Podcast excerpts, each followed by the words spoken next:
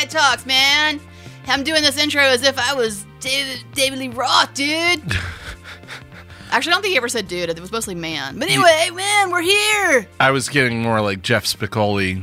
Yeah, when you, when you dropped in dude there. You can kind of you can kind of see how that's you know a little similar. Like it's got the same edge. it, it it's very similar. Whatever, dude. We're doing the podcast, man. Get Wh- it together, what- Eddie. what is this this is the podcast shit Eddie about? Is- hated. Is this a Van Halen podcast? Yeah, it's Van Halen podcast. Let's go. Uh, oh, by the way, I'm David Lee Roth. And I'm Eddie Van Halen. We're t- here to talk about movies. Get ready for a five minute fight. Five minute. Round one, fight.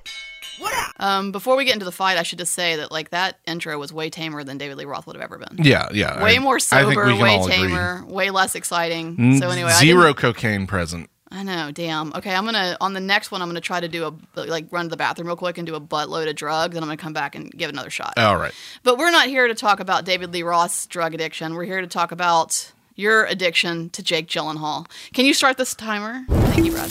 Uh, the film in question that we're fighting about today is Nightcrawler, the 2014 uh, thriller starring Jakey G as uh, an unscrupulous uh, tabloid journalist of sorts. He's a an LA camera person who um, tries to get breaking news footage uh, at the many crime scenes in the city by any means necessary, including eventually contriving his own crime scenes to uh, make his career as a journalist.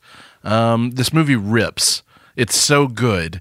Um, it's probably Gyllenhaal's best performance. It's got wonderful supporting performances from the great Rene Russo and the great Riz Ahmed and the late great Bill Paxton.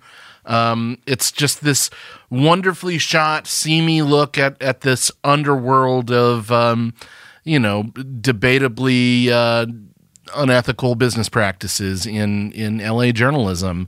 Um, and I know you don't like it, and I Yeah, don't know don't. why. So uh, explain yourself. You know what? One of the performances that isn't good in this movie. You're going to say Jake Gyllenhaal, and I Yeah. totally disagree I'm because I gonna- think it's fantastic. It's a fantastic performance. But tell me why you think it's bad. I'm going to quote Sam and say this is just Jake Gyllenhaal doing his normal thing, but with wider eyes. Well, and he's I totally thinner. He lost a bunch of weight, so his eyes agree. just His got eyes pop out His his head. eyes appear to be bigger. Um, you know, I just got really bored when you were doing the synopsis. Oh so I think just in general, the premise of this film I didn't find terribly interesting, and then the execution even less so. And yes, Jake Gyllenhaal is a dud. It's much as much he's as much of a dud as this whole kind of film is. But I'm going to take a different route here. oh, actually. really? Oh, wow. I'm going to go a different route because, as I mentioned to you, I am. The, we are in festival week Yes. we record this. I am ill prepared today. I admit it. You heard the intro; it was really shitty. Like I'm not. I'm not in a good place right now.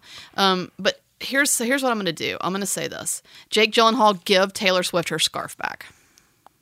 That's the route I'm taking. Uh, mm, okay. give I- her her scarf back.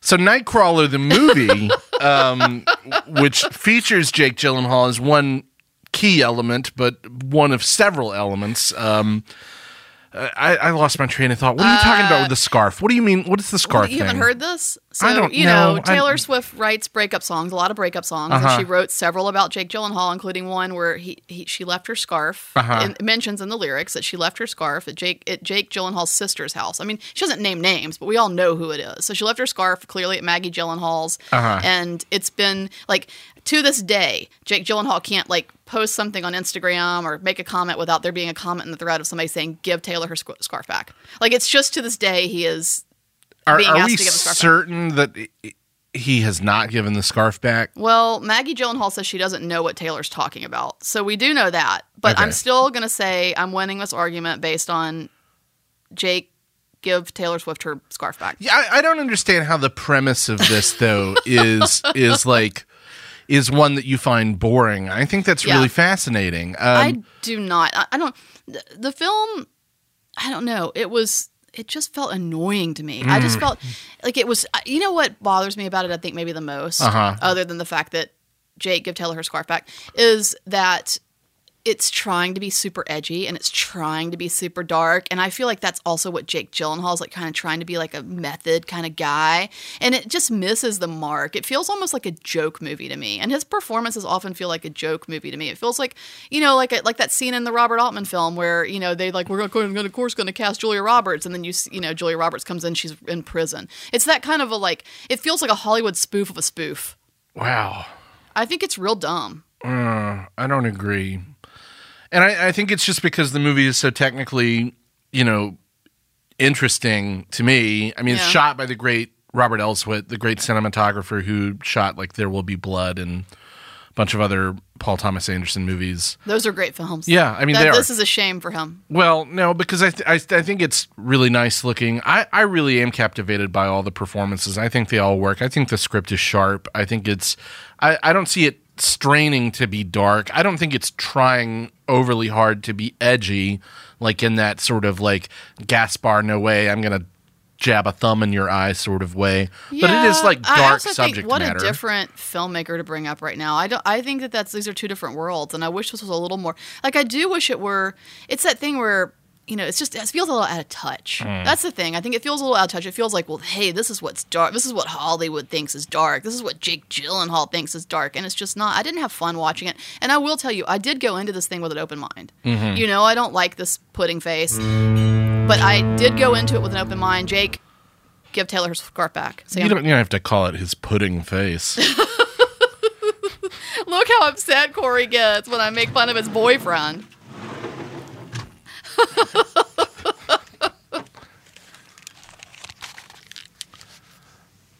Okay. Did I mention it's festival week? Hey, it's festival week. Um, all right, I know what I said about his performance, but it still works so well for the movie. And so Rachel does have a very solid argument against Jake Gyllenhaal about, about Taylor Swift not getting her scarf back. Um, so plus 50,000 points for that. It really makes you think. Um, but I also think it the movie does sort of mean to come off as a parody of sorts, at least some sort of social satire, at least about the 24 7 news industry. Um, but yeah, Corey came out of the gate pretty strong with this one. Just three words: "This movie rips." Completely agree. Um, plus a million points for Corey. Um, yeah, Rachel loses. Corey wins. Whatever. Whatever. I think you guys have the tone all wrong here, and I actually don't. I'm not sure the filmmaker or Jake Gyllenhaal know what the tone is. No, it's like I- they're I- se- searching for the tone. Whatever. Give us the scarf back. You can't see it, but we're all saying this with really wide eyes, just like wide open, like coyotes. Mine will only open so far right now, Sam, but I'm trying.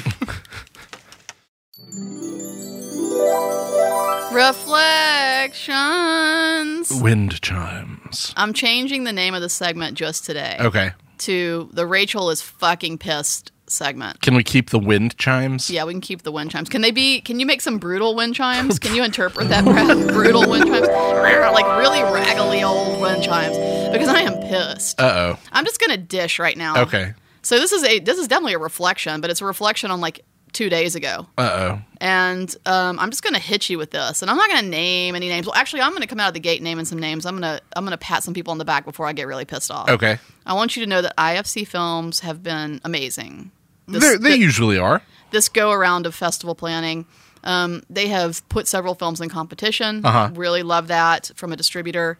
Um, they have been very supportive. And last night, when jury links were were a little bit acting a little funny, I had um, my friend Danielle at, at IFC actually jumped on a computer at one o'clock in the morning, answered Wow. my email, got links. I mean that that's That's very That's nice. amazing. That's very Um, nice.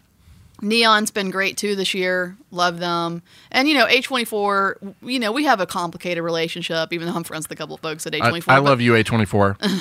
We have a complicated relationship. They know that. Um, eh, but but they've been really good about getting us Zola. And I will say this: they're not not getting us anything that they're getting other people. Right. You know, they're just sort of they're, they're sitting on their on their list right now. like a lot of other studios in the industry, we're all kind of in a wait and see what happens sort of moment.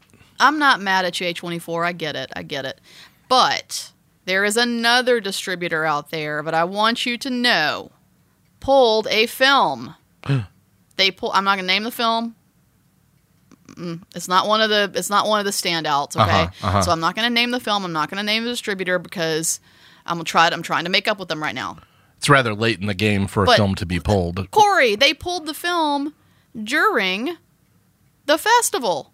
Right. They, this is the first time. I, this is the email I sent back. This is the first time in my 15 year tenure at Sidewalk, but from what I know in the 23 some odd years that Sidewalk's been around, that a film has been pulled this close to the festival and certainly during festival week. yeah, that's that's that's lame. So yeah, they pulled the film. Then the reason given was that they couldn't get a DCP made in time. So our friend Sam here jumped on and said, "I'll make the DCP for you." Uh-huh. And then they they ghosted me. They're behaving like we're on Bumble together. when they're a damn, they're representing a film, and you know what? It's a shame. It's a shame for the film. It's a shame for the filmmaker. This thing is a shit show. Yeah. So anyway, I'm just here, tired and bitching. Now you remember Uh-huh. a couple of years ago when another film Oh, almost got pulled. I mean, I think I know what you're referring to, and that was a calamity. That was a calamity. We're not going to mention that film's name either because it got worked out, and so and this was a big distributor. y'all. Yes. this was a big one. This was this was a guess it. There's plenty of them streaming service. Sure. All right, um, and this got pulled, and but it got we we got it fixed. Yes. So I'm not you know we're not going to hate, but boy, I just distributors, y'all. Do y'all know what these programmers are going through during damn festival week? But also just even leading up. Don't tell people they can have something and then take it away. The program is printed. Yes, it The is. tickets have been sold. Mhm. People are excited about this. We've talked about this film. We talked about it at Sneak Peek. I mean, this is this is nuts. Anyway, um, it's this is sort of an angry reflections, if you will, on just the process and and how much it, it it's a bummer. Here's the other thing. Uh huh. Just a reminder to everybody that for every slot in the festival, there are films that want to be in the slots. Yeah. So when you pull a film, and by the way, this film went to jury. And we paid for delivery on this film. Like they have gotten payment from us to, you know, deliver the film to us. And by the way, that's a handling charge in there too, just for their time. Right. So, and this film went to jury. So this is, and, and at this point, jurors are getting on planes starting tomorrow and Friday. Yeah. It's just, and we're here on a Wednesday, right? So we're just, for, you know, 48 hours away from jurors putting their feet into Birmingham. And we can't give them another film now. Right. So this takes the spot of a film that is that could have been considered by our jury for a thousand dollar prize, and of course laurels that people are proud of. So anyway, just just venting a little bit as I mentioned, but also this is a one of the uh, one of the big bummers about programming. Right. You know. Sometimes things just don't work out completely out of your control.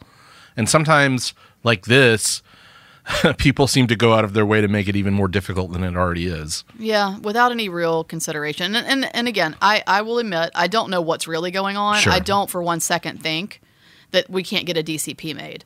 I'm not stupid. There- there's I mean, some other issue, I'm sure. especially when we have somebody willing to make the DCP. So yeah, there's some other issue, and, and perhaps they can't talk about that. But there's also a way just to be frank and say there's a lot going on with this film. We Mm-hmm. can't talk about it. We're so sorry. But this was this. I think this is part of the the frustration is that I got a at least with the last film we got a film we got an email from the filmmaker Sure. that was dire. That was like, we're doing everything we can on our end to pull this from the fire. We want you to know this is happening. We don't agree with it. Blah blah blah blah blah. Yeah, and it was yeah, yeah. it was very. I felt like it was earnest, and I felt like it was, you know, with with some depth and severity that they were framing things. But the film, the film in question today, it was an email that was very casual. That just kind of, you know, and it was like, hey, I'm so sorry to say we're not going to be able to play the film with you anymore During the festival week. during the festival week. I mean, it's hard out there for everybody, y'all. Come on. Like yeah.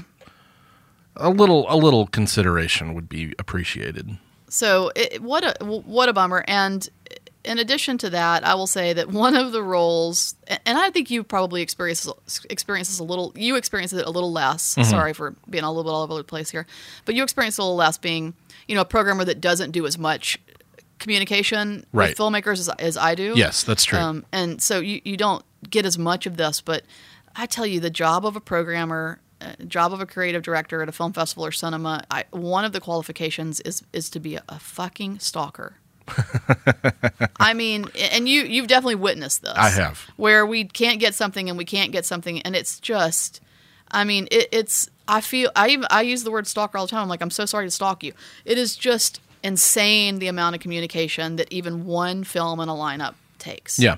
Now uh, there are you know there's a significant percentage of the lineup that's really easy. Don't get me wrong. I'm Sure, not, this sure, is, sure. This is not martyr time or We, anything. we have filmmakers submit their films to us for consideration. So we have a pretty wide uh, pool of of applicants or or you know films submitted to us that we look at and you know choose for the lineup. Yeah. And and even some distributor held films or what have you. Sure. Very easygoing, very smooth. But I would say a good sixty percent of a lineup of any lineup, and that's from that's from the distributor sort of sought out after films and from films that come to us organically. But about sixty percent of that lineup, the amount of communication it takes for each and every one of those films is pretty intense. Yeah. And so it's it's just something I think that a lot of times people don't necessarily see until you do it. Right.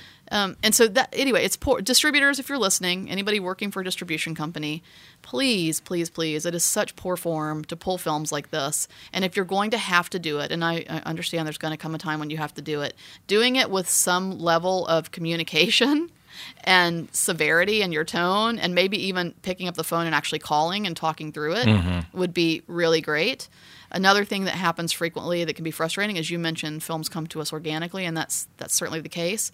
But they're they can still be pulled. Sure. So filmmakers, even if you think that there's a big good distribution deal around the corner and you don't want to you don't want to mess with the festival, you know it's really poor form to pull a film once it's been announced. But if you absolutely have to, again, that's a jump on the phone. That's a please treat it with severity.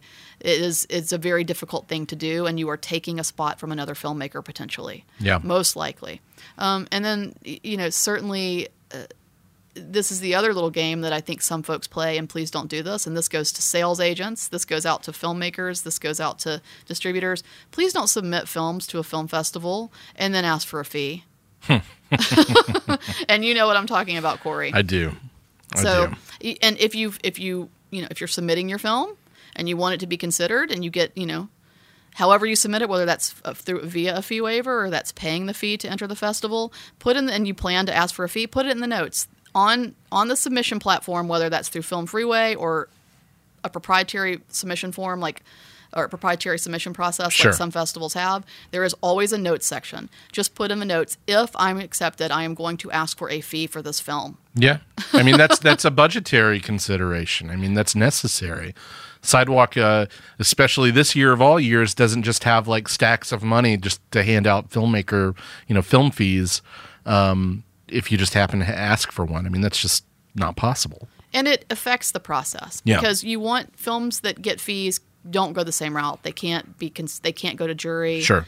Um, for us they can't go to jury at least i know some festivals are different but they can't go to jury for us and that's the case for a lot of festivals they just have a different trajectory and oftentimes by the time you ask for the fee fees are spent Right. but more than that, I have found, and it's not just me being stubborn, but I have found that I am less inclined to offer you a fee if you ask for it after you've submitted.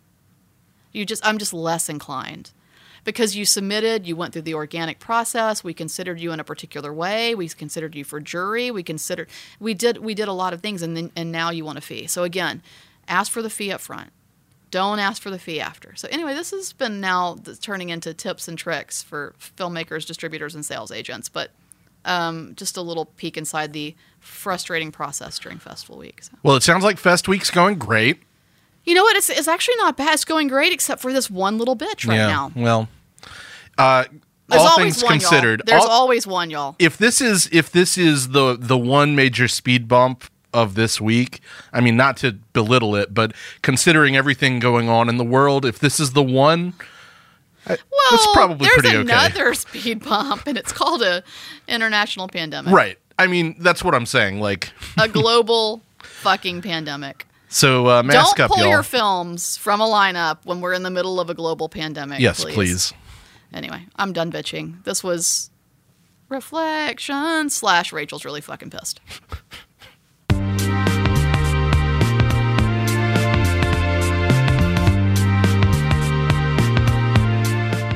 Sorry, I just took a drink of my smoothie. Planet Smoothie attack. Yeah, it is a smoothie o'clock here in the Sidewalk uh, podcast recording studio. Side Talks. That's the name What's of the this podcast. rival? Plan- are we the Planet Smoothie Jamba Juice? Oh yeah, That's a good one, but Yeah. I've got a different outro Okay. anyway. Well, thanks for listening to Side Talks, everybody, and uh, welcome to this outro. The This really delicious. shitty outro. We're your own personal cinematic ET and Mac. Okay. I. Hmm. You know what mac and me is, right? Mm-hmm. I'm just trying to think. Like, I guess I, I, I haven't had McDonald's in a long time, and I haven't had Reese's Pieces in a long time. So Uh, yeah, and probably best. yeah. probably best. oh, uh, yeah. Neither for one is good. I just love though that McDonald's comes along and goes, "Et, we want to do something like that." We we want our own ET. Can you do that, bargain basement filmmaker? And he was like, Yeah, we got this little fucked up puppet here. Would that be okay for your movie?